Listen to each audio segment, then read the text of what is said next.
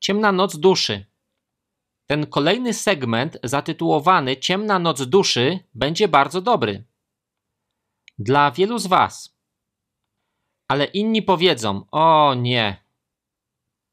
A inni spośród Was, większość z Was, powie: W końcu rozumiem, przez co przechodzę.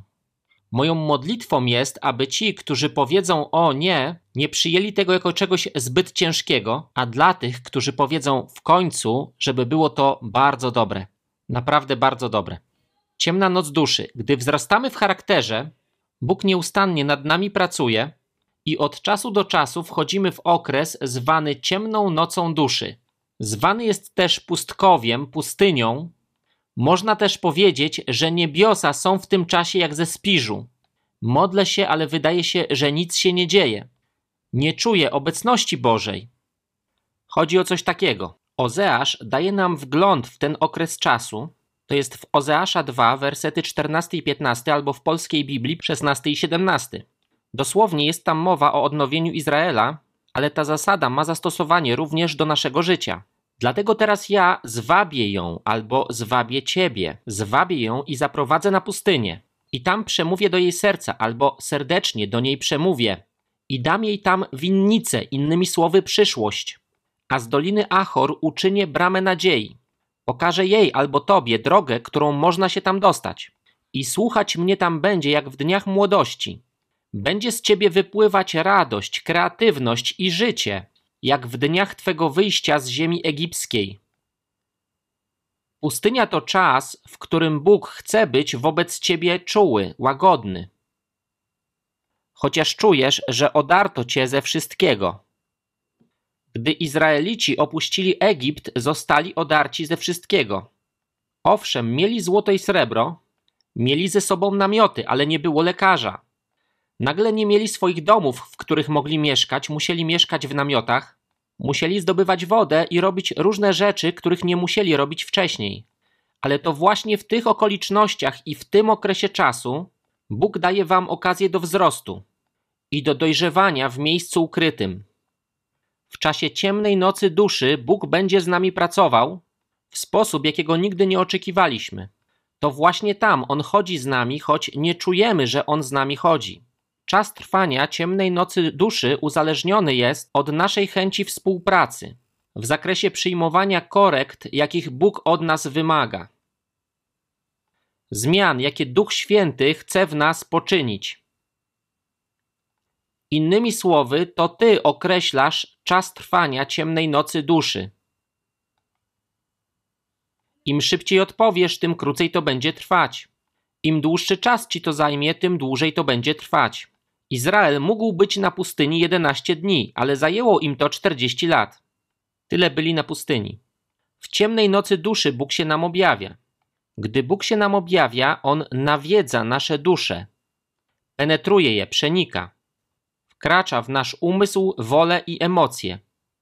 Powoduje pewnego rodzaju wstrząsy. Ten czas może wydawać ci się chaotyczny, bo nic nie dzieje się tak, jak powinno może przynieść ci fizyczne błogosławieństwa, ale nie będziesz się czuł błogosławiony. W tym czasie jest tak, że bez względu na to, co się dzieje, nie wydaje ci się, żebyś dobrze sobie radził. W tym czasie trudno jest nam usłyszeć lub zrozumieć to, co uważamy za głębokie prawdy pisma albo ukryte Boże tajemnice.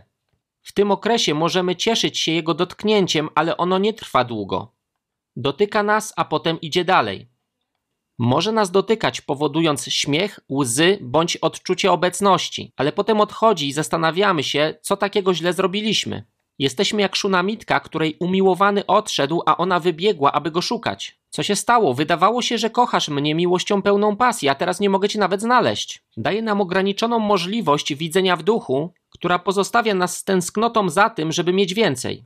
To jest tak, jakbyśmy skosztowali łyżeczkę lodów, i pomyśleli: Ojej, to jest tak dobre, że chcę mieć cały karton.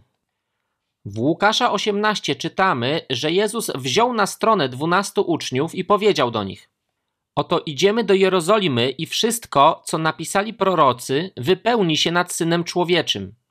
Wydadzą go bowiem poganom i wyśmieją, zelżą i oplują, a ubiczowawszy, zabiją go, ale trzeciego dnia zmartwychwstanie. Lecz oni nic z tego nie zrozumieli i było to słowo zakryte przed nimi. Oni nic z tego nie zrozumieli. W ciemnej nocy duszy Bóg będzie mówił do ciebie, ale tego nie zrozumiesz, dopóki z niej nie wyjdziesz. Możesz chcieć to zrozumieć, możesz myśleć, że to rozumiesz, ale dopiero gdy wyjdziesz, powiesz: O, teraz to rozumiem. Nareszcie to rozumiem. Ciemną noc duszy można scharakteryzować tym, co powiedział Jezus w Getsemane. Gdy zanim miał zostać ukrzyżowany, poprosił swoich uczniów, żeby czuwali wraz z nim przez godzinę. Powiedział: Moja dusza jest bardzo utrapiona. Słowo dusza to psyche. To jest słowo opisujące umysł, wolę i emocje. On mówi: Jestem udręczony, utrapiony. Proszę ojca, żeby zabrał ode mnie tę godzinę, jeśli to możliwe. Ale przecież przyszedłem na świat na tę godzinę. Niech się stanie Twoja, a nie moja wola. Mówi: Moja dusza jest udręczona i gdybym miał zrobić to, co chcę, to bym tego nie zrobił. Ale panie, nie to, co ja chcę, lecz to, co ty chcesz. Niech się stanie. Charakterystyka ciemnej nocy duszy. Odnosimy zwycięstwo nad nieprzyjacielem i wychodząc z ciemnej nocy duszy, tego właśnie doświadczamy. Następuje przyspieszenie w dziedzinie duchowego zrozumienia i duchowego obdarowania. Dusza, która nie zostanie rozerwana pługiem, nie może przyjąć ziarna. Gleba naszego życia jest uprawiana ręką Bożą, przygotowywana na nowy zasiew, nowe ziarno, nową posługę, nowe zadanie. W Ozeasza 10:12 czytamy: Siejcie w sprawiedliwości, żnijcie w miłości. Uprawcie nowy ugór, bo już czas szukać Pana, aby przyszedł i wylał na was deszcz sprawiedliwości. Temu właśnie służy ciemna noc duszy. Ona jest zaoraniem ziemi. Jest złamaniem duszy, a proces łamania nigdy nie jest zabawny. Trudno jest powiedzieć, o jak dobrze jestem rozrywany na kawałki. ale gdy to się kończy, mówisz: Cieszę się, że przez to przeszedłem, ale nigdy nie chciałbym tego ponownie doświadczyć. Ciemnej nocy duszy wydaje się, jakby Bóg się przed nami ukrywał. Szukamy Boga, bo On się ukrywa. Ścigamy Go, bo wydaje się, że On do nas nie przychodzi. Mówimy to, co Dawid powiedział w Psalmie 27 w wersecie 8. Powiedziałeś: Szukajcie oblicza mego, przeto oblicza Twego szukam, Panie. Ale gdzie jesteś, gdy szukam Twego oblicza? Czy Ty tam jesteś? Pociąga nas w swój wymiar, aby mówić do naszego ducha. Bóg jest duchem, więc chce mówić do naszego ducha. Nasza dusza w tym czasie stawia opór. Nasza dusza stawia opór temu, co duch chce powiedzieć. Nasza dusza chce kierować i nie poddawać się i nie podporządkowywać się duchowi. Lecz Bóg jest duchem i szuka takich chwalców, jak powiedział kobiecie przy studni, którzy czcić go będą w duchu i w prawdzie. W którymś momencie to nasz duch musi przejąć kontrolę, a nasza dusza, umysł, wola, emocje musi się podporządkować temu, co Duch Boży mówi, żebyśmy czynili. To się dzieje w komunikacji z ducha do ducha. 1 Koryntian, rozdział 2, 10 do 14. Celem ukrycia się jest pobudzić nas do szukania go. Mówi do nas, a potem ucieka a my musimy pobiec i starać się go odnaleźć. Bóg ukrywa się, aby to mogło nastąpić. Pierwsza księga Kronik 28, werset 9. A ty, synu mój Salomonie, znaj Boga Ojca Twojego i służ mu z całego Twego serca i z duszy ochotnej, gdyż Pan bada wszystkie serca i przenika wszystkie zamysły. Jeżeli go szukać będziesz, da ci się znaleźć. Ze słów, jeśli go szukasz, wynika, że na początku on nie jest odnaleziony, ale zostanie odnaleziony. Lecz jeśli go porzucisz, on opuści cię na wieki. Bóg chce dać nam mądrość odnośnie tego, jak z nim chodzić, jak do niego mówić i jak go poznawać, jak wchodzić z nim w relacje. W każdej chwili, nie tylko codziennie, ale w każdej chwili. Ciemna noc duszy to proces, przez który Bóg nas przeprowadza, abyśmy wzrastali w przejęciu Nim i w pełnej szacunku bojaźni przed Nim. Chodzi o zdrową bojaźń przed Nim, o uznanie Jego wielkości. Proces ten utwierdza naszą zdolność odpoczynku w Panu i pozostawania w pokoju. Mówiłem to już z milion razy i powtórzę to jeszcze raz. pokój jest ziemią doniczkową dla objawienia. Jeżeli Duch Święty, będący duchem pokoju, jest dawcą objawienia, a jest nim, bada głębokości Boże, aby je wam objawić. 1 Koryntian 2, werset 10. Duch bada głębokości Boże, bo któż zna głębokości człowieka prócz ducha ludzkiego, który w nim jest? W podobny sposób Duch Boży przenika głębokości Boże, aby je wam objawić, mówiąc waszemu duchowi rzeczy duchowe. Duchowe połączone z duchowym. Z ducha do ducha, nie z ducha do duszy, ani z ducha do ciała, z ducha do ducha. Tego rodzaju komunikacje. Jeżeli Duch Święty przynosi objawienie, owszem, on może je przynieść przez anioła, owszem, może je dać przez sen, może użyć do tego widzenia, albo jakiegoś innego środka, takiego, jaki tylko postanowi użyć, ale tak czy tak to przychodzi przez Ducha Świętego. On jest tym, który objawia te wszystkie rzeczy. Duch Święty znany jest jako święty duch pokoju, a w związku z tym, gdy on przychodzi ze swoim objawieniem, oznajmia ci pokój. Możesz doświadczać zamętu bądź zamieszania, ale tym, co on do ciebie wypowie, będzie pokój. Dlatego tak ważne jest, aby zyskać w naszym życiu ten aspekt pokoju i przeżywać nasze życie w wymiarze pokoju nawet pośród burzy. To właśnie ten pokój pozwolił Jezusowi spać pośród burzy. Dlaczego? Bo wiedział, że tam dotrą.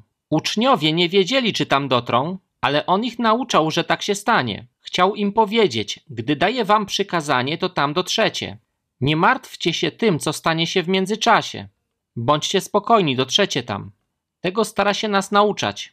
To właśnie pokój sprawia, że objawienie rozkwita.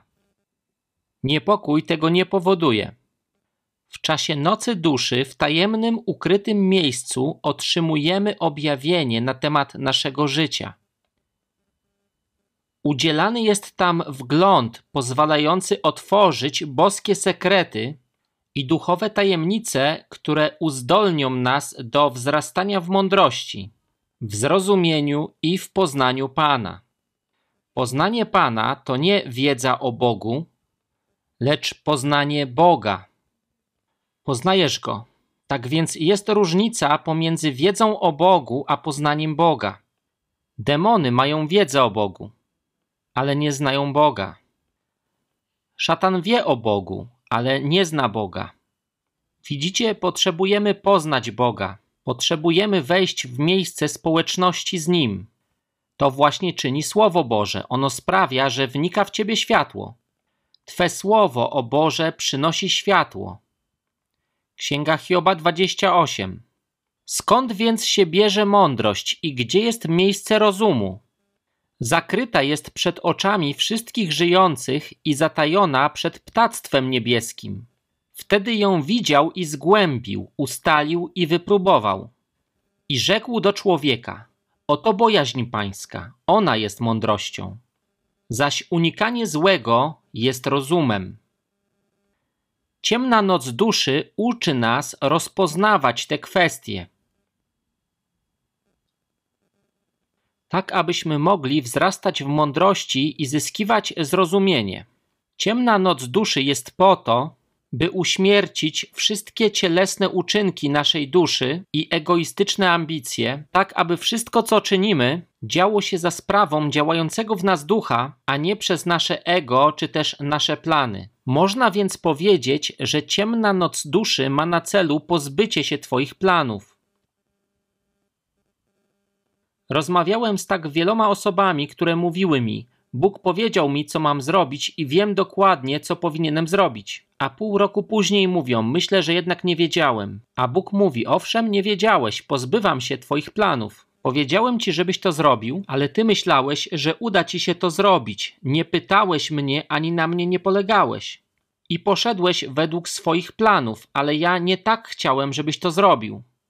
Hebrajczyków 4, wersety 9 i 10. A tak pozostaje jeszcze odpocznienie dla ludu Bożego. Kto bowiem wszedł do odpocznienia Jego, ten odpoczął od dzieł swoich, jak Bóg od swoich. Z jednej strony jest tutaj mowa o osobistym szabacie, ale z drugiej strony fragment ten mówi o chodzeniu drogami bożymi w sposób, który pozwala ci mieć pokój pośród tego, co robisz, bo nie robisz tego według własnego zrozumienia, lecz według Bożego. Nie polegaj na własnym rozumie. Poznawaj go na wszystkich drogach swoich, a on twe ścieżki wyrówna.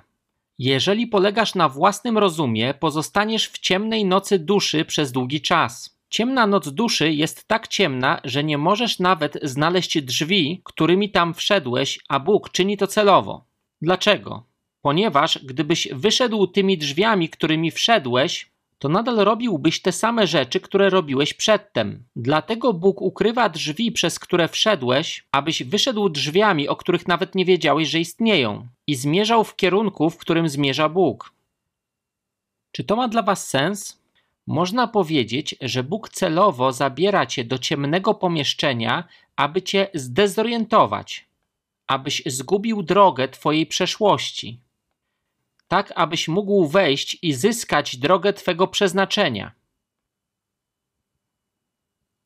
On cię dezorientuje, tak abyś stracił ścieżkę twej historii, po to byś mógł zyskać ścieżkę twego przeznaczenia funkcję ciemnej nocy duszy. Ma ona na celu spowodować śmierć wszystkich cielesnych uczynków Twojej duszy, egoistycznych ambicji, tego co robimy w oparciu o własne ja i doprowadzić nas do działania w oparciu o prowadzenie Ducha Świętego.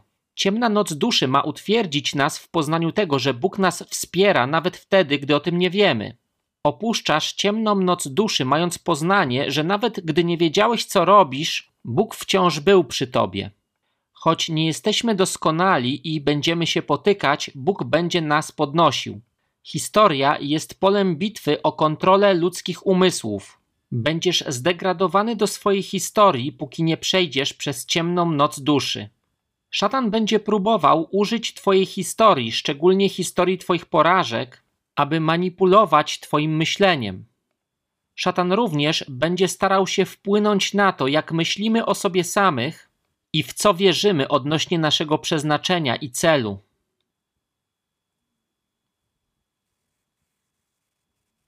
Myślę, że do tego właśnie zmierzał Paweł w drugim liście do Koryntian w rozdziale 10, gdzie czytamy, że mamy unicestwiać wszelkie próżne wyobrażenia i zrzucać wszelki argument podnoszący się przeciw poznaniu Boga. Gdzie znajdują się wyobrażenia w Twoim umyśle? Czego dotyczy największa bitwa, jaka toczy się w Twoim umyśle?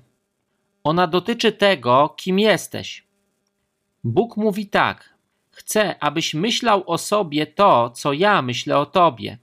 A wszystko to, co myślisz o sobie, co nie zgadza się z tym, co ja myślę o Tobie, jest próżnym wyobrażeniem i argumentem podnoszącym się przeciwko temu, co ja myślę.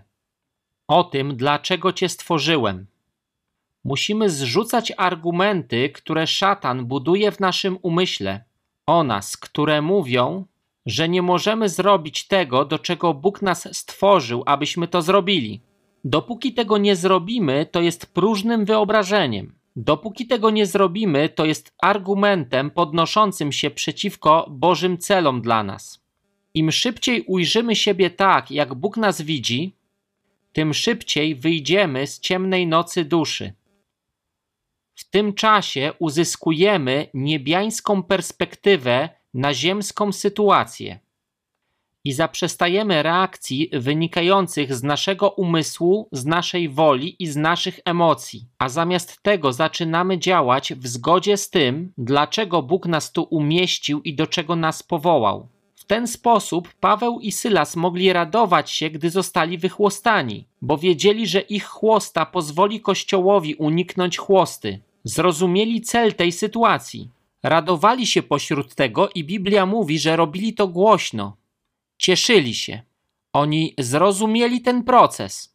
Dopóki nie przejdziesz przez ciemną noc duszy, nie będziesz rozumiał tego procesu. Nie będziesz rozumiał, że sprawy wydają się biec w tak szalony sposób, zanim Bóg cię użyje, dlatego że szatan chce cię odciągnąć od tego, co Bóg chce, żebyś robił. Nie będziesz tego rozumiał. Będziesz sobie myślał: ojej, za każdym razem, gdy się za to zabieram, wszystko wydaje się sypać, więc lepiej przestanę to robić, bo Bóg mi nie pomaga. Nie powiesz, ojej, nieprzyjaciel stara się mnie zatrzymać, muszę iść naprzód. Ciemna noc duszy uczy cię tego. Ona uczy cię, że musisz iść naprzód, ponieważ w oczywisty sposób to zagraża ciemności. Doszedłem do takiego miejsca, że gdy gdzieś jadę i nie doświadczam oporu, to zastanawiam się, czemu szatan nie martwi się tym, że tu jestem. Dlaczego szatana nie obchodzi to, że tu jestem? Nie walczy przeciwko mnie, nie zwalcza mnie?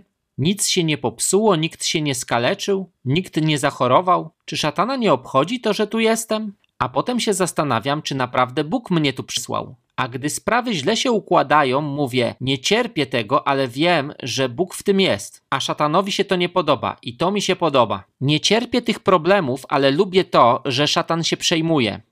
Gdziekolwiek jadę, chcę, żeby on się tym przejmował. Dlaczego? Nie dlatego, że chodzi mi o jego uwagę, ale dlatego, że chce niszczyć dzieła ciemności. Na to objawił się Syn Boży, 1 Jana 3,8, aby zniszczyć dzieła złego. Chce być znany jako ten, który niszczy zło. Chce być znany w miejscach ciemności jako ten, który niszczy zło, gdziekolwiek się udaje.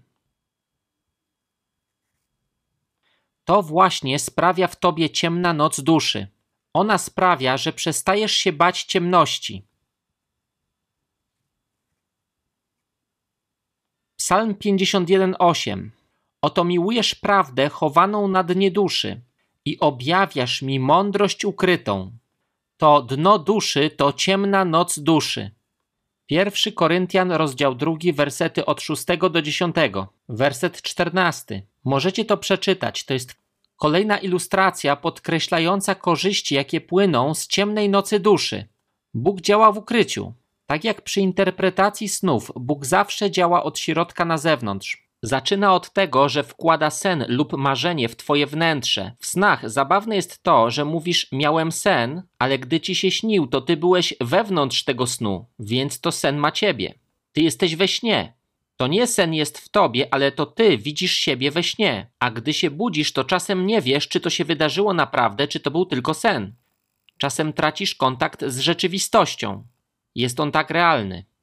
Gdy tylko Pan zamieszkuje w naszych sercach, Jego pragnieniem jest uwalnianie Jego dzieł przez nas. A te dzieła niszczą zło. Na różne sposoby w różnych miejscach. Izajasza 45:15. Prawdziwie jesteś Bogiem, który się ukrywa, Boże Izraela, wybawicielu. Bóg nadal przebywa w ukryciu, jest naszym miejscem schronienia. On ukrywa się w nas, a my w nim. Bóg usuwa nasze poleganie na zewnętrznym widzeniu, abyśmy duchowo widzieli rzeczy objawiane przez Ducha Świętego. On pragnie, abyśmy parli głębiej w ducha. Chce, byśmy oczekiwali w ciszy, abyśmy uciszyli się i poznali, że On jest Bogiem. W trakcie ciemnej nocy duszy Bóg promuje nową wizję, daje nam wgląd i objawienie, aby stworzyć w nas wyższy wymiar rozumienia i zaufania abyśmy żyli przez wiarę, a nie w oparciu o to, co widzimy. Gdy jest tak ciemno, że nic nie widzisz, uczysz się życia przez wiarę. Bóg usuwa nasze poleganie na tym, co widzimy. Usuwa nasze poleganie na tym, co mamy, na rzeczach. Bóg promuje w tym czasie nową wizję i nowy wgląd. Nie przez obserwację z zewnątrz, ale od wewnątrz. Chodzi o to królestwo, które zaczyna się w nas. Ono nie zaczyna się od zewnątrz, od jakiejś obserwacji. Królestwo rozpoczyna się w nas i ta ciemna noc duszy stanowi początek królestwa wykonującego swą pracę w nas, rozszerzającego się, rosnącego. Wkrótce ono stanie się światłem, ale musisz przejść przez tę ciemną noc. Każdy dzień zaczyna się w ciemności. Dzień pierwszy i nastał wieczór i nastał poranek, dzień pierwszy. Najpierw pojawił się wieczór, a potem dzień. Ciemna noc duszy poprzedza poranek. W nocy bywa smutek, ale rankiem wesele. Ciemna noc duszy jest trwałą zasadą, jaką widzimy w piśmie. Trwa od chwili stworzenia aż do samego końca, gdy nie będziemy potrzebować słońca ani księżyca, gdy światłem miasta będzie Bóg i baranek. Ta sama zasada. Bóg chce działać przez nas bezpośrednio, a nie przepływać wokół nas. Nie zapomnę wizji, jaką pewnego razu miałem. Przed laty Pan pracował nade mną i powiedział tak. Powiedział: Patrz na to, i ujrzałem siebie modlącego się o ludzi. Gdy na to patrzyłem, ujrzałem złotą substancję przypominającą miód płynącą z nieba, która uderzyła we mnie, a potem opłynęła mnie, aby dotknąć tej osoby. I ta osoba była dotknięta. A potem powiedział: Teraz popatrz na to. I znów zobaczyłem siebie usługującego tym samym ludziom. Ta złota substancja przypominająca miód uderzyła we mnie, ale tym razem wniknęła we mnie i przepłynęła przeze mnie do tych osób, a wówczas nastąpiła większa manifestacja Bożej obecności. I Pan powiedział: Tęsknię za tym, by znaleźć ludzi, przez których mógłbym płynąć, a nie tylko płynąć wokół nich. Najwspanialsze dzieła zostaną dokonane, gdy Pan będzie płynął przez nas, powiedziałem Panie. Co powoduje, że płyniesz wokół mnie, a nie przeze mnie, aby dotykać ludzi? Powiedział brak prawości. Prawość oczyszcza rury i pozwala mi płynąć przez ciebie. Brak prawości sprawia, że muszę płynąć wokół.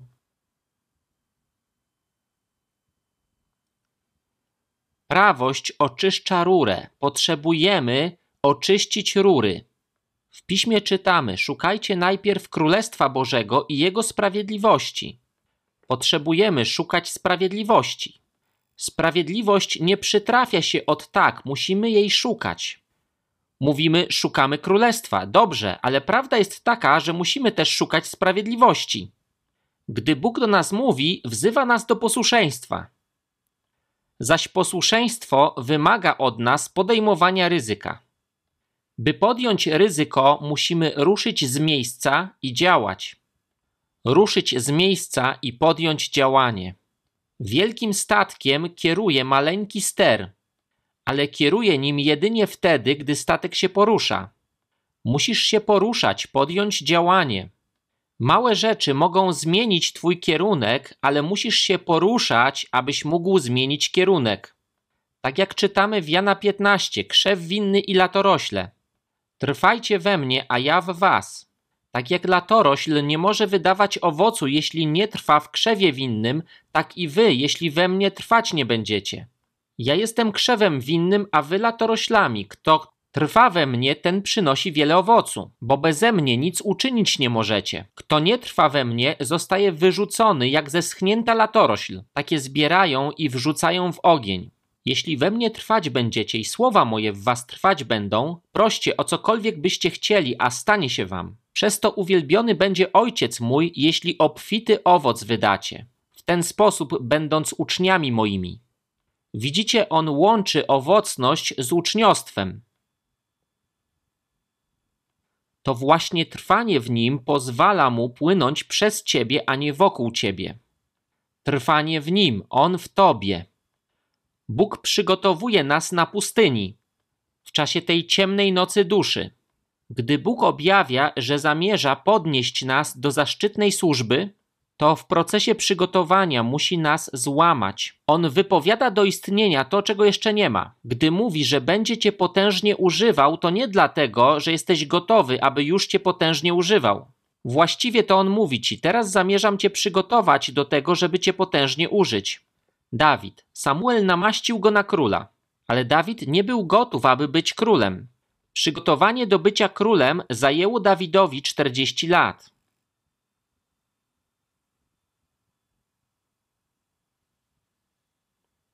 Józef. Bóg powiedział mu, że bracia się przed nim pokłonią, że narody się przed nim pokłonią, ale Józef nie był na to gotowy. Aby to nastąpiło, musiało minąć 30 lat.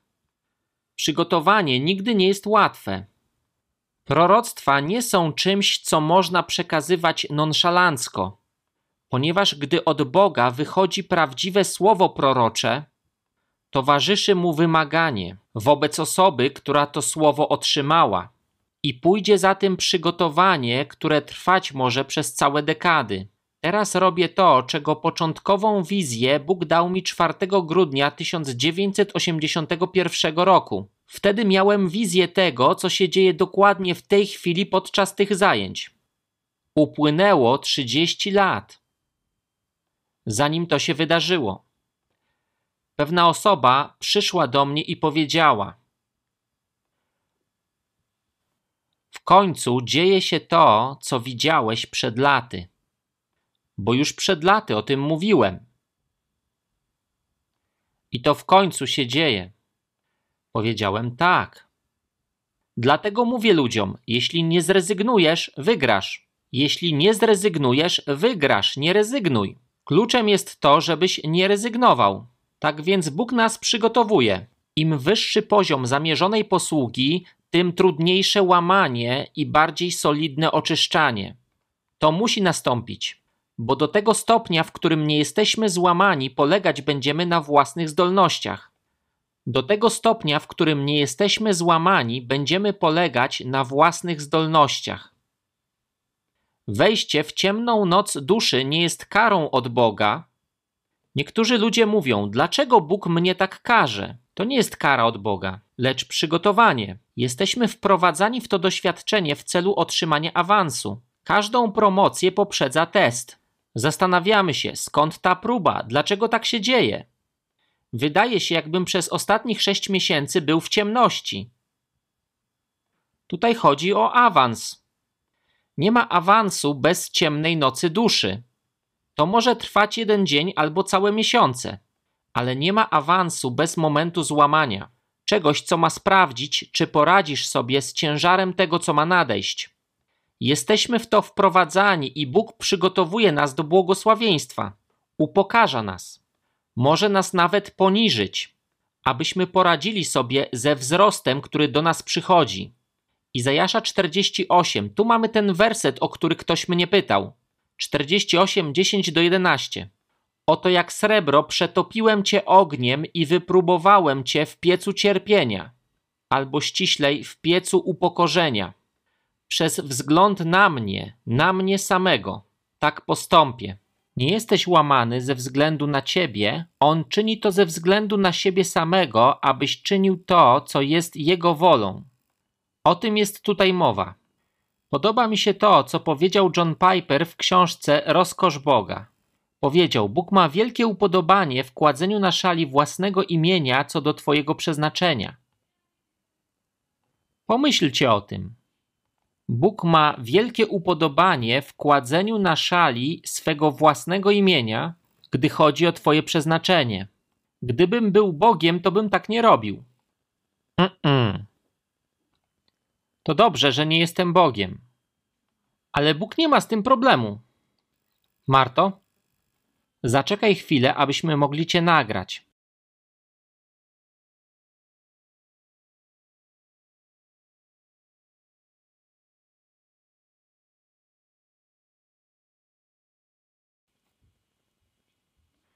Co się dzieje, jeżeli, jak to powiedzieć, otrzymujesz widzenie albo proroctwo, ale tego nie chcesz? Doświadczałem tego. Czy nadal tak się dzieje? Rzadziej. Szybko dochodzisz do miejsca, w którym mówisz: W końcu może jednak tego chcę. To powoduje głód. Pewnego razu przekazałem słowo kobiecie, która była na mnie naprawdę wściekła, ale to naprawdę. Powiedziałem: Widzę, że otaczają cię małe dzieci i widzę cię, jak podróżujesz po całym kraju, mówiąc o służbie wśród dzieci i wdrażając służbę wśród dzieci w kościołach w całym kraju i w innych krajach. Widząc jej zaciśniętą szczękę, poznałem, że ona nie uważa tego za dobre słowo. Potem podeszła do mnie i powiedziała: Wiesz co, ja nie cierpię dzieci. Nigdy nie chciałam dzieci i nie cierpię ich. Powiedziała: Wstyd mi o tym mówić, ale sądzę, że to słowo nie było do mnie. Ono było prawdopodobnie do kobiety, która stała za mną, albo obok mnie. Powiedziałem: Cóż, być może się pomyliłem. Jeżeli coś mi nie wyszło, to naprawdę mi przykro. Przepraszam. Półtora roku później otrzymałem od niej list. Napisała: Nie uwierzysz. Nie tylko prowadzę służbę wśród dzieci w naszym kościele, ale też piszę książkę o służbie wśród dzieci i podróżuję po całym naszym stanie, ustanawiając ten program nauczania w kościołach naszej denominacji. Powiedziała: Widzę, że to proroctwo, które mi przekazałeś, dzieje się. Spytała: Sądzę, że zastanawiasz się, jak do tego doszło. I rzeczywiście zastanawiałem się. Powiedziała: Miałam sen. Kiedy obudziłam się z tego snu, kochałam dzieci i otrzymałam plan. Tylko tyle trzeba. Jeżeli to Bóg, to On wie, jaki guzik nacisnąć. I to się zadzieje. Bóg więcej niż raz naciskał na moje guziki. Więcej niż raz mówiłem, to nie do mnie. A Bóg na to naprawdę? W trakcie ciemnej nocy duszy Bóg pomaga nam czynić postępy i pomaga nam przejść przez nasze rozczarowanie. Pomaga nam pogodzić się z przekreśleniem pewnych nadziei, jakie mieliśmy przed wejściem w ciemną noc duszy. Pomaga nam przejść przez rozczarowania i przejść przez śmierć naszych planów. Widzicie, w tym konkretnym etapie naszego życia dzieje się coś takiego, że Bóg mówi nam, co będziemy robić, a my sądzimy, że jesteśmy w stanie to robić. Myślimy, że wiemy, jak to robić. Myślimy, że wiemy, jak to robić. On nam pomaga, bo gdy w to wchodzimy, zdajemy sobie sprawę z tego, że nie wiemy, jak to robić i stajemy się rozczarowani. I to nie jest złe, bo to znaczy, że byliśmy oczarowani, że żyliśmy w iluzji, która nie jest rzeczywistością. Bóg na nowo przynosi do nas nadzieję. Mówi: Hej, jest droga ucieczki, utworzę ją. Pomaga nam przejść przez nasze rozczarowania. Mówisz, ale ja chciałem to robić. Bóg mówi: Wiem o tym, chcę, żebyś chciał jeszcze bardziej. No nie wydaje mi się, owszem, będziesz. Nie sądzę, owszem, będziesz tego chciał. Gdy ciemna noc duszy dobiegnie końca, będziesz szukał drzwi do tego, aby to robić. Bóg nas łamie po to, żeby na nowo nas utworzyć. W czasie ciemnej nocy duszy nasze dary, talenty, naturalne zdolności zostają złamane, bo wciąż wierzymy, że tego, czego chcemy, pragnie i Bóg podczas gdy powinniśmy dojść do pragnienia tego, czego pragnie Bóg. To subtelna różnica. Wierzymy, że tego, czego chcemy, chce również Bóg, a jest przeciwnie, powinniśmy chcieć tego, czego chce Bóg. To oznacza, że mamy plany. Trudno jest nam odnaleźć Bożą obecność i wejść w nią, aby słyszeć Boga. Mozolimy się, aby prawidłowo zinterpretować sny i widzenia lub cokolwiek usłyszeć. Zmagamy się, by poznać Jego wolę. Wszystko, co robimy i wszystko, co umiemy robić i już wcześniej robiliśmy, już nie działa. Zawsze to działało, ale już nie działa. Zawsze robiłem tak i to rozwiązywało problem, ale już go nie rozwiązuje. Dlaczego? Kiedyś mi to uchodziło na sucho, a teraz już nie. Dlaczego? Bo Bóg cię przemienia. Mówię ludziom, gdy wejdziesz w ciemną noc duszy, smycz wokół twojej szyi stanie się krótka. Ona się nie wydłuży. Skróci się. Kiedyś biegałeś tak szybko, jak tylko się dało, nie było to problemem. Nigdy nie czułeś ograniczającego cię łańcucha. W ciemnej nocy duszy robisz dwa kroki i czujesz szarpnięcie. Powiesz, dlaczego jestem tak krótko uwiązany? Nic nie uchodzi mi na sucho, a moim przyjaciołom wszystko. Nic mi nie uchodzi. To dobrze. Nie myślisz, że to dobrze, ale to dobrze. Bo widzisz, osądzasz swoje życie w oparciu o wartości, którymi kierują się inni. Ale gdy tylko wyjdziesz z ciemnej nocy duszy, zaczniesz osądzać swe życie według Bożych wartości, a nie wartości rówieśników. To, ile uchodzi rówieśnikom, należy do Boga ale Twoje wartości to nie wartości rówieśników. Twoimi wartościami stają się Boże wartości. A smycz będzie krótka. Wszystko, co umiemy robić i co przedtem robiliśmy, przestaje działać. Przed ciemną nocą duszy mamy tendencję do myślenia o sobie jako o dobrych, wartościowych, takich, którzy się znają na rzeczy, których Bóg naprawdę może użyć. A po ciemnej nocy duszy mówisz: O ludzie, Oczywiście Bóg może nadal mnie użyć, ale wolę to robić tak, jak On tego chce. Wciąż wiesz, że Bóg może cię użyć. Ciemna noc duszy ukazuje nam naszą niegodność i światło Jego boskości. Zaczynamy rozumieć, że musimy być całkowicie zależni od Jego Ducha Świętego, który jest objawicielem wszelkiego objawienia. 1 Koryntian 1:31. Jak napisano, kto się chlubi, niech w Panu się chlubi. Nie chlub się sobą, swoimi planami, tym co zbudowałeś, jak powiedział Nabuchodonozor. Popatrzcie na to, co zbudowałem. Chlubił się swoimi zdolnościami. Ciemna noc duszy usuwa chlubienie się własnymi możliwościami. Rzymian 7:18. Wiem tedy, że nie mieszka we mnie, to jest w ciele moim dobro. Mam bowiem zawsze dobrą wolę, ale wykonania tego, co dobre, brak. Innymi słowy, mam pragnienia, ale nie wiem, jak robić to, czego Bóg ode mnie oczekuje. Jana 15:5. Ja jestem krzewem winnym, wy latoroślami. Kto trwa we mnie, ten przynosi wiele owocu, bo beze mnie nic uczynić nie możecie. Ciemna noc duszy zamierzona jest, by zabrać cię do miejsca, w którym rozpoznajesz, że On jest twoim źródłem, które pozwala ci dokonać tego, co niewiarygodne. Żydzi myśleli, że Jezus przyjdzie jako król, ale przyszedł on jako sługa, aby zbawić świat. Przyszedł, aby ustanowić duchowe królestwo i uwolnić królestwo niebios w nas. Objawienie rodzi się w duchu człowieka, gdy człowiek ukryty jest w ciemnej nocy duszy. Tam właśnie otrzymujesz swój pakiet objawienia albo swą walizkę objawienia. Jakkolwiek chcielibyście to nazwać. Rozmiar Twej zdolności radzenia sobie z objawieniem ustalony zostaje w trakcie ciemnej nocy duszy. Możesz wyjść z filiżanką albo z pełną miarą. Wszystko zależy od Ciebie. Reagowanie w trakcie ciemnej nocy duszy. Od tego zależy rozmiar objawienia i obdarowania, jakie otrzymujesz. Możemy wybrać wejście w miejsce ukryte i uczenie się ufności, oczekiwania na Pana w modlitwie, w uwielbieniu i dziękczynieniu. Dokonujemy takiego wyboru. Codziennie dokonujemy takiego wyboru. Ciemna noc duszy uczy nas odmiennego reagowania na różne życiowe sytuacje. Nie traktujesz ich wszystkich tak samo. Rozpoznajesz to, co czyni Bóg, jak On do tego podchodzi. Rozpoznajesz, że Bóg odmiennie traktuje różne chwile, nie robi tego dokładnie tak samo. Uczymy się reagować z poziomu Jego woli dla naszego życia, a nie naszych chęci i pragnień. Odkrywamy, że Bóg chce nam objawić swe serce przepełnione miłością. Nie potrzebujemy ludzi mówiących nam: Gdybyś tylko miał wiarę, wszystko byłoby w porządku. Ciemna noc duszy nie jest kwestią wiary.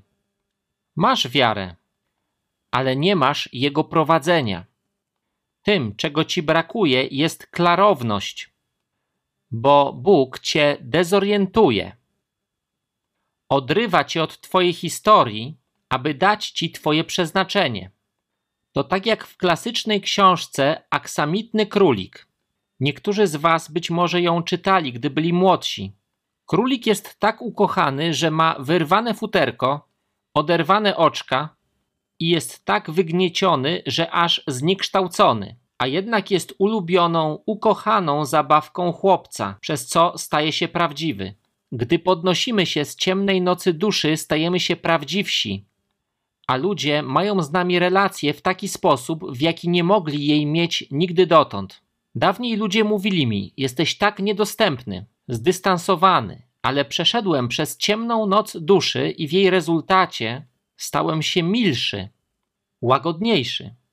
I powiedzieli: Kim ty jesteś? Nie jesteś tym samym Johnem Polem Jacksonem, którego znałem, gdy chodził do szkoły średniej, z którym grywaliśmy razem w piłkę. Nie krzyczysz, nie wrzeszczysz, nie kopiesz bas, nie jesteś wyrzucany z boiska. Czy jesteś tym samym człowiekiem?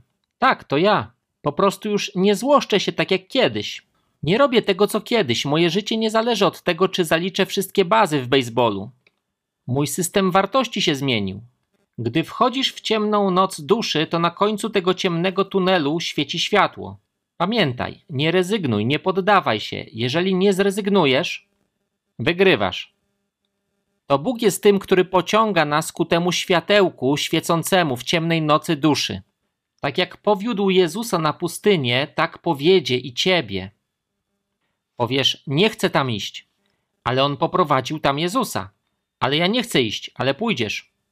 Nie idę, owszem, pójdziesz. Pójdziesz, a gdy się tam znajdziesz, powiesz o. To jest pod literą F na tej stronie. Jezus zawsze chce iść dalej. My go powstrzymujemy. Wolimy pozostawać na bardziej znanym i wygodniejszym poziomie. Ale tutaj przynajmniej wiem, co mam robić. Wiem. Nie wiem, co tam miałbym robić. Wiem. Jeśli tam pojadę, nie będę wiedział, co mam robić. Wiem. Jeśli nie będę wiedział, co robić, to mogę dokonać złego wyboru. Wiem.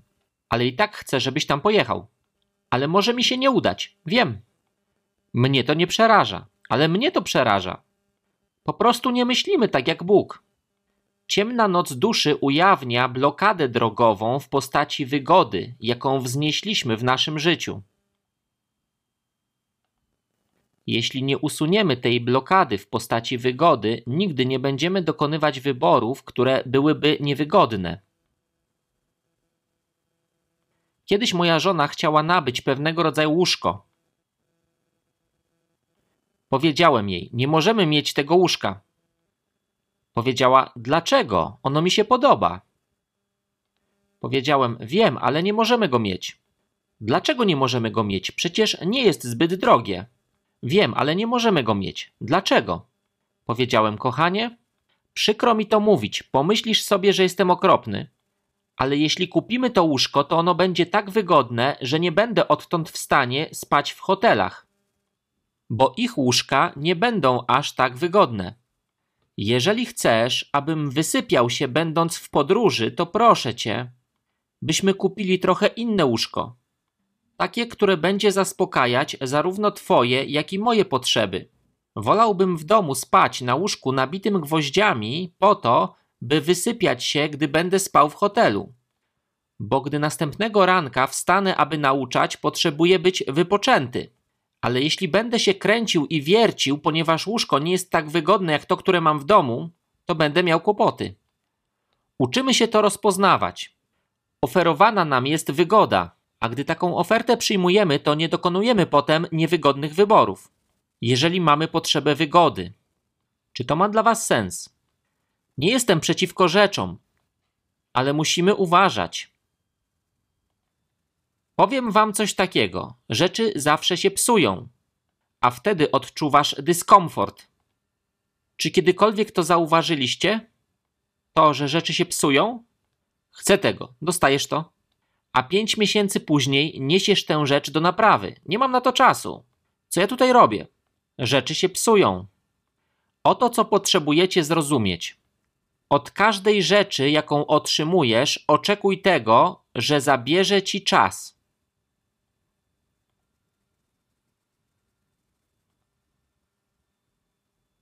Nie cierpię zmieniać komputerów. Naprawdę tego nie znoszę. Wolałbym raczej dostać lanie niż zmienić komputer. Wiecie dlaczego? Bo muszę na niego wgrać wszystkie moje aplikacje, muszę sprawdzić, czy nic nie zgubiłem, muszę wszystko otwierać, zmieniać hasła, robić te wszystkie rzeczy i doprowadzenie komputera do stanu, w którym mogę go używać, zajmuje mi trzy dni. Trzy dni wyrwane z życiorysu za każdym razem, gdy dostaję nowy komputer. To są rzeczy ale wychodzi Mac z nowym oprogramowaniem i muszę go mieć, bo jeszcze nie złamałem gadżetoholizmu. Nie cierpię tego. Myślę sobie, dlaczego to wychodzi? Teraz będę musiał to mieć, bo przecież to wychodzi. Módlcie się o mnie.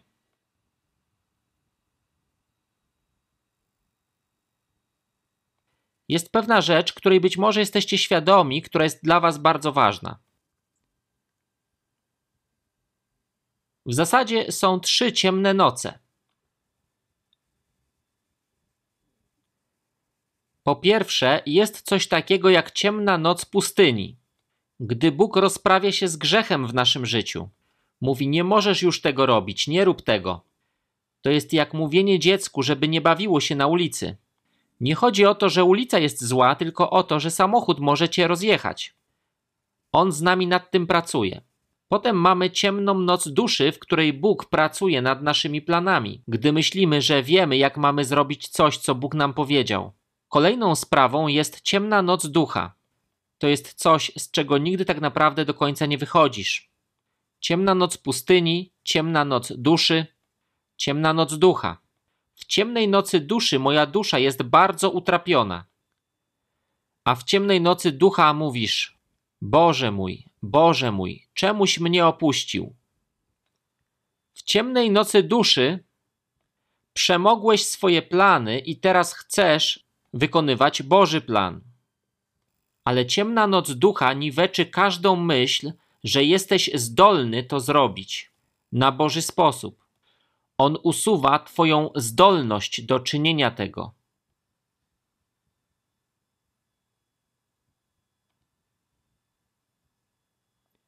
Bóg poprosił mnie, abym czynił coś, do czego nie jestem zdolny.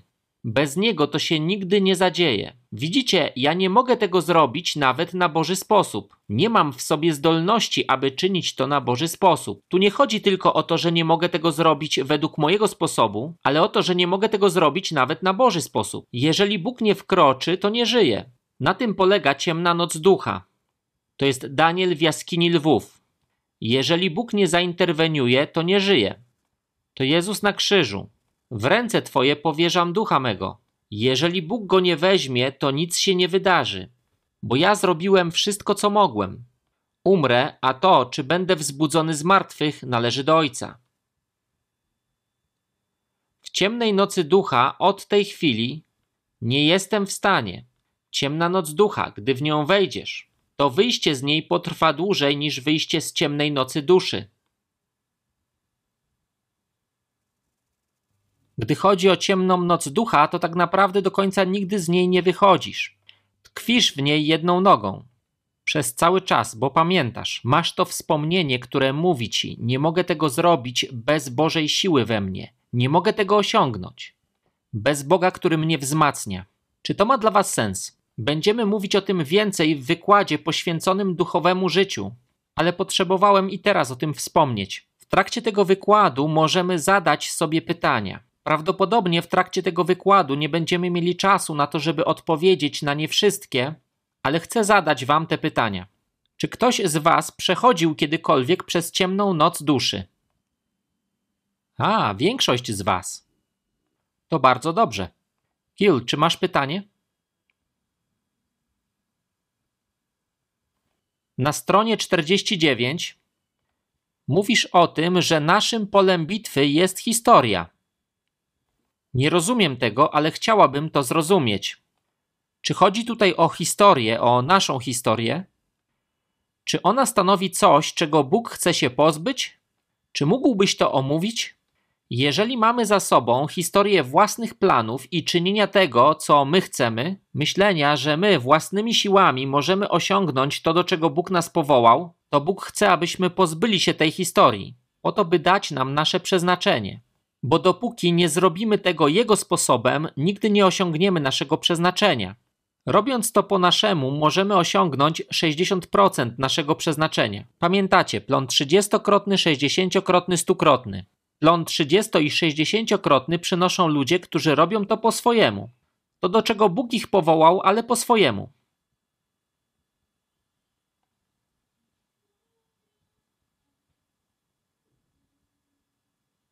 Gdy jesteś w trakcie ciemnej nocy duszy i nigdzie nie widzisz Boga, to mówisz: Próbowałam zastosować wszystko, co tylko przyszło mi na myśl, żeby tylko to działało. Myślę, że to wychodzi źle albo w ogóle nie wychodzi, dlatego że zrobiłam coś źle albo czegoś nie zrobiłam. Zaczęłam używać zasobów z mojej historii, aby to zmienić. Myślałam, że mam to zamieszanie z powodu czegoś, co zrobiłam.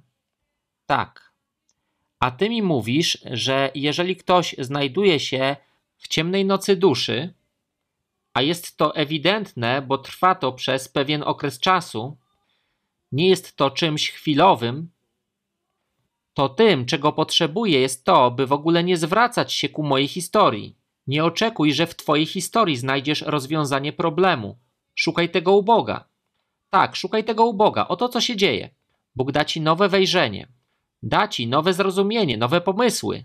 Bóg da ci innowacje i nową kreatywność. Da ci wszystko, czego potrzebujesz, aby wypełnić swoje przeznaczenie, ale nie wracaj do twoich starych sposobów. On cię dezorientuje w ten sposób, że nic, co dotąd działało, już nie działa, abyś robiła to tak, jak on tego chce i osiągnęła jego przeznaczenie. A jedynym sposobem na osiągnięcie jego przeznaczenia jest działanie według jego sposobów. Dlatego szeroka jest droga, która wiedzie na zatracenie, a wąska ta, która wiedzie do życia wiecznego. Musimy przejść przez ciasną bramę, aby pracować w oparciu o jego program i osiągać jego cel. Nasza brama jest całkiem przestronna. Można powiedzieć, że wchodzisz w ciemną noc duszy przez wielką bramę, a wychodzisz przez ciasną. Tak?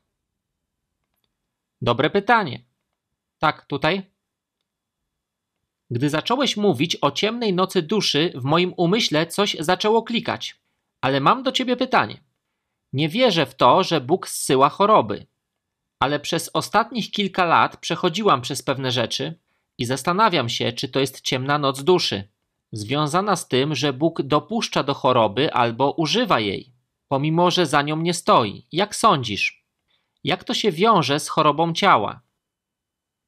Tak, ja również sądzę, że Bóg nie zsyła chorób, lecz w swej suwerenności dopuszcza choroby, albo może lepiej powiedzieć, używa chorób. Podam przykład. Nie sądzę, żeby Bóg spowodował zwyrodnienie plamki żółtej w oczach mojego ojca, ale ono uczyniło mego ojca bardzo, bardzo wrażliwym na duchowe tętno osób, które siadają naprzeciwko niego. To, co szatan zamierzył ku złemu, Bóg obrócił ku dobremu. To spowodowało, że on po utracie wzroku przyprowadza do Pana więcej osób niż przed utratą wzroku. Ta nowa wrażliwość, jaką uzyskał, w sensie fizycznym to jest ciemna noc, to spowodowało ciemną noc duszy u mego ojca, ale Bóg go w tym używa. On z tego wychodzi, ale Bóg tego używa. Tak, jeżeli o tym właśnie mówisz, to Bóg używa każdej z tych rzeczy. I to może być ciemna noc duszy, ale zawsze jest z niej jakieś wyjście dla jego celów. Dobrze?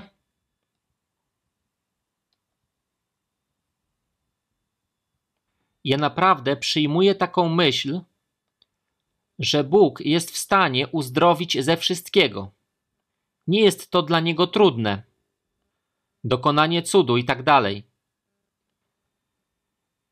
Nic takiego jak choroba, dolegliwość czy niemoc nie istniało przed upadkiem. A zatem wraz z przyjściem Jezusa i przyniesieniem przez Niego Królestwa, wierzę, że w miarę tego, jak Królestwo w nas wzrasta, powinna ustępować choroba. W pełni Królestwa nie ma miejsca na chorobę. Nie doszliśmy jeszcze do tej pełni, ale wierzę, że w tym kierunku zmierzamy, że powinniśmy tego szukać i że to może wyeliminować jakąkolwiek chorobę czy niemoc. Czy to ma sens? Dobrze. Bardzo dobrze. O, tutaj, przepraszam. Linda. Chciałabym powiedzieć coś bardzo krótko. Ostatnio słyszałam nauczanie o tym, że Bóg zawsze prowadzi nas naokoło, o tym, że Bóg powiódł Mojżesza na pustynię i on został tam złamany, gdyż Bóg musiał go złamać. I to jest to, o czym tutaj mówimy. Bo Mojżesz miał dar bycia wybawicielem Izraelitów, ale próbował uczynić to w ciele, co oczywiście nie zadziałało. A potem znalazł się gdzieś na środku pustyni, myśląc, że to już koniec na wieki wieków. Ale gdy się rozejrzał, dostrzegł tam płonący krzak Boga, mówiący do niego na pustyni. Osoba, która głosiła to nauczanie, powiedziała: Bóg prowadzi nas okrężną drogą nie tylko po to, żeby nas złamać, aby móc uwolnić przez nas dar, ale również po to, by dać nam świadectwo, tak abyśmy, gdy opuścimy pustynię, mogli zabrać ze sobą innych, którzy przechodzą przez to samo, a potrzebują naszego świadectwa. Amen. Całkowicie się z tym zgadzam. Bóg daje nam świadectwo, to co powiedziałem wcześniej. Możesz coś spowodować jedynie siłą własnej woli, ale nigdy nie usuwaj Bożego świadectwa. Ta sama zasada, Bóg chce swego świadectwa. Spójrz, co Bóg zrobił dla mnie co Bóg zrobił w tej sytuacji. Twój program pozwala ci powiedzieć: Zobacz, co zrobiłem. Ale gdy Bóg usuwa Twoje plany, kończy się na tym, że mówisz: Zobacz, co Bóg uczynił. I to jest dobre. Tak, tutaj. chciałabym zadać pewne pytanie. Jeżeli ktoś jest w ciemnej nocy duszy albo ducha, myślę, że miałam już takie napięcie i dzisiaj mi się to przypomniało. Jest taki werset, który mówi: Ucisz się i poznaj, że ja jestem Bogiem. Ale jest też werset, który mówi: Dąż do swoich błogosławieństw. Moje pytanie brzmi: czy jest napięcie pomiędzy tymi dwoma słowami Bożymi? Jak możemy uciszyć się i stanąć w ciszy, a zarazem poruszać się w duchu? Od tego właśnie wychodzę. Wiem, że potrzebuję się uciszyć, ale mój duch się porusza. Jak to rozwiązujesz? Jeżeli słyszysz słowo kierunkowe o tym, gdzie masz się udać, idziesz za tym. Gdy nie masz wskazówek odnośnie tego, gdzie iść, czekasz. Chodzi o to, czy jasno wiem, co mam robić. Co Bóg powiedział, abym robił. Gdy działam w oparciu o moje plany, to nie wiem, jak tam dojść. Przypuszczam, że powinienem iść tą drogą, ale nie wiem, bo mam tylko mój plan. Gdy mam Bożą mapę drogową i ona mówi mi: jedź tutaj, a potem autostradą 35 do tego miejsca, a potem tym zjazdem na autostradę 44 do tego miejsca i tak dotrzesz do swego przeznaczenia. I teraz mogę podążyć za tym całym moim umysłem bo mam całą Bożą mapę drogową tego, jak się tam dostać. Ale gdy mam mój plan, to naprawdę nie wiem, jak się tam dostać. Dlatego muszę czekać na Pana. Ucisz się i poznaj, że jestem Bogiem. I to trwa również w ciemnej nocy ducha. Ucisz się i poznaj, że jestem Bogiem. Ale tam nie chodzi o Twoje plany, lecz o Twoją zdolność. Następuje zmiana od usuwania Twoich planów do usuwania myśli, że jesteś w stanie coś zrobić, że masz zdolność, aby to robić. Wtedy musisz naprawdę czekać, aż otrzymasz jego moc, by tego dokonać. Dobrze, tutaj. Chris. Mówisz, że do tego stopnia, w którym nie jesteśmy złamani, na stronie 62. O tym, że Bóg przygotowuje nas na pustyni. Mówisz, że w tym stopniu, w którym nie jesteś złamany, i dalszej części nie zrozumiałem.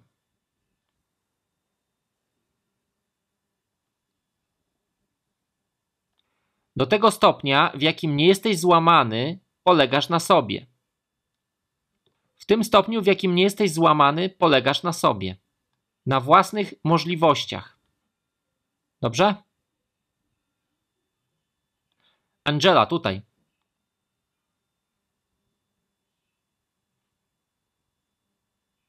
Czy może być tak, że wszystkie trzy wystąpią w jednym momencie? Masz na myśli pustynię, ciemną noc duszy i ducha? Tak. Prawdopodobnie nie. Nie mówię, że Bóg nie może tego zrobić, bo On może zrobić wszystko, ale nigdy nie widziałem, żeby tak się działo. Czyli przechodzisz przez jedną, ona się kończy, potem przez drugą i ten proces się kończy. Zazwyczaj upływa między nimi pewien czas. Nie widziałem, żeby one się na siebie nakładały. Są między nimi przerwy, ale widziałem, jak jedna po drugiej następują w dość krótkim czasie. Oto, co moglibyście chcieć wiedzieć. Nigdy nie proś Boga, żeby wykonał szybką pracę. Oto dlaczego. Szybka praca nie oznacza, że masz mniej problemów, z którymi on musi się rozprawić. Znaczy to tyle, że proces rozprawiania się z Twoimi problemami, który zająłby 10 lat, on ściśnie do jednego roku. Nic cię nie ominie, to po prostu nastąpi szybciej. To trochę jak z Dawidem. Czy wybierasz trzy dni zarazy, czy trzy lata, w czasie których będą ścigać cię nieprzyjaciele? I jedno i drugie będzie bardzo trudne. Bardzo trudne. Nauczyłem się mówić: Boże, miej miłosierdzie. Okaż mi miłosierdzie. Zmiłuj się nade mną. Jestem jak proch i jak trawa, która usycha. Okaż mi miłosierdzie. I on to czyni.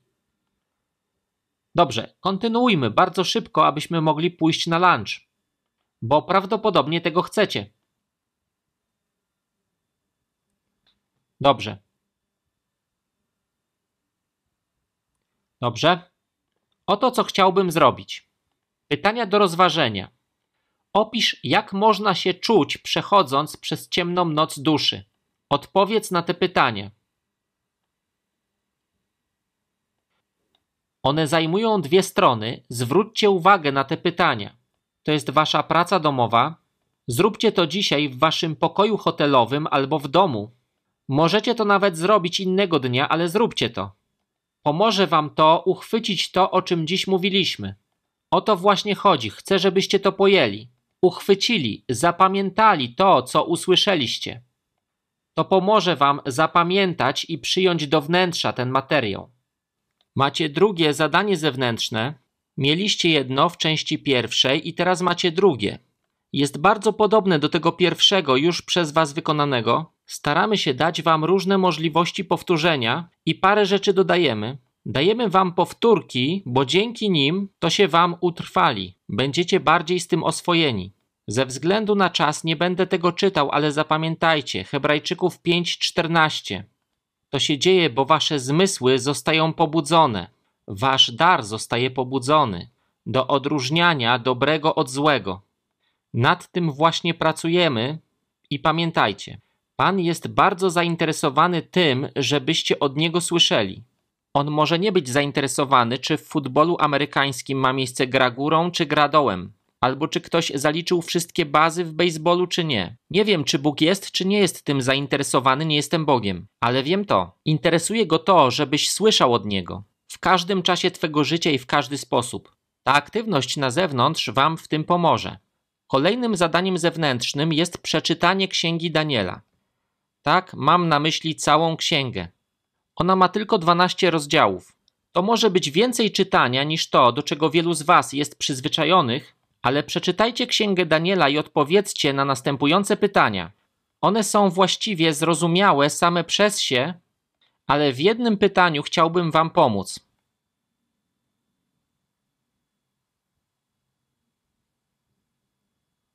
Które to było? O, już wiem. Na ostatniej stronie tego zadania, ostatnia strona tego zadania, ile spośród wizji Daniela jest zapisanych? Kolejne pytanie. Pod rządami ilu królów służył Daniel? Nie powiem wam pod rządami ilu królów służył Daniel, bo już wam o tym powiedziałem. Jeżeli mnie słuchaliście, to wiecie. Ha, ha, ha. Ile spośród wizji Daniela jest zapisanych? Powiem wam. Pięć. Mówię wam o tym, bo będziecie musieli mi opowiedzieć o każdej z nich. Czy była to jego wizja, czy też wizja kogoś innego? Tak czy inaczej, musicie sami to ustalić. Pomoże wam to zrozumieć Księgę Daniela, jak również to, że prorocze osoby nie miały wielkiej liczby snów, czy też wielkiej liczby widzeń, albo wielkiej liczby wizytacji. Każdy z tych ludzi był inny. Będziemy o tym mówić później. Każdy z nich różnił się od pozostałych. To pomoże Wam rozpoznawać różnice między nimi. Czy to ma dla Was sens? Poza tym, Daniel jest jednym z moich bohaterów. To Wam pomoże zrozumieć dlaczego. Odpowiedzcie na te pytania odnośnie księgi Daniela. Musicie przeczytać całą księgę, żeby to zrobić. Być może, aby to zrobić, będziecie musieli ją przeczytać więcej niż raz, ale będzie warto. W sesji piątej mówiliśmy o ciemnej nocy duszy. Jestem pewien, że to przyciągnęło Waszą uwagę. Omawiając ciemną noc duszy, zwróciliśmy uwagę na to, jak Bóg używa tego czasu, aby zarówno wypróbować, jak i rozwinąć Twój charakter. Po tej lekcji masz dziewięć pytań do rozważenia odnośnie ciemnej nocy duszy. Upewnij się, że poświęcisz odpowiedni czas na to, by odpowiedzieć na te pytania, abyś nie przechodził ponownie przez ciemną noc duszy. Czuj się wolny, aby dodać do tego swoje osobiste doświadczenia z ciemnej nocy duszy, przez jaką sam przechodziłeś. Najważniejsze punkty. Bóg chce nas używać bardziej niż my sami chcemy być używani, lecz aby tak się stało, musi nas najpierw opróżnić z naszych nawykowych sposobów myślenia i działania, aby mógł płynąć przez nas, a nie jedynie wokół nas. Ciemna noc duszy nie jest karą, pamiętaj. Jej celem jest doprowadzić cię do miejsca, w którym uznajesz Boga i tylko Boga za swoje źródło. Macie sporo pracy domowej do wykonania przed kolejnymi zajęciami.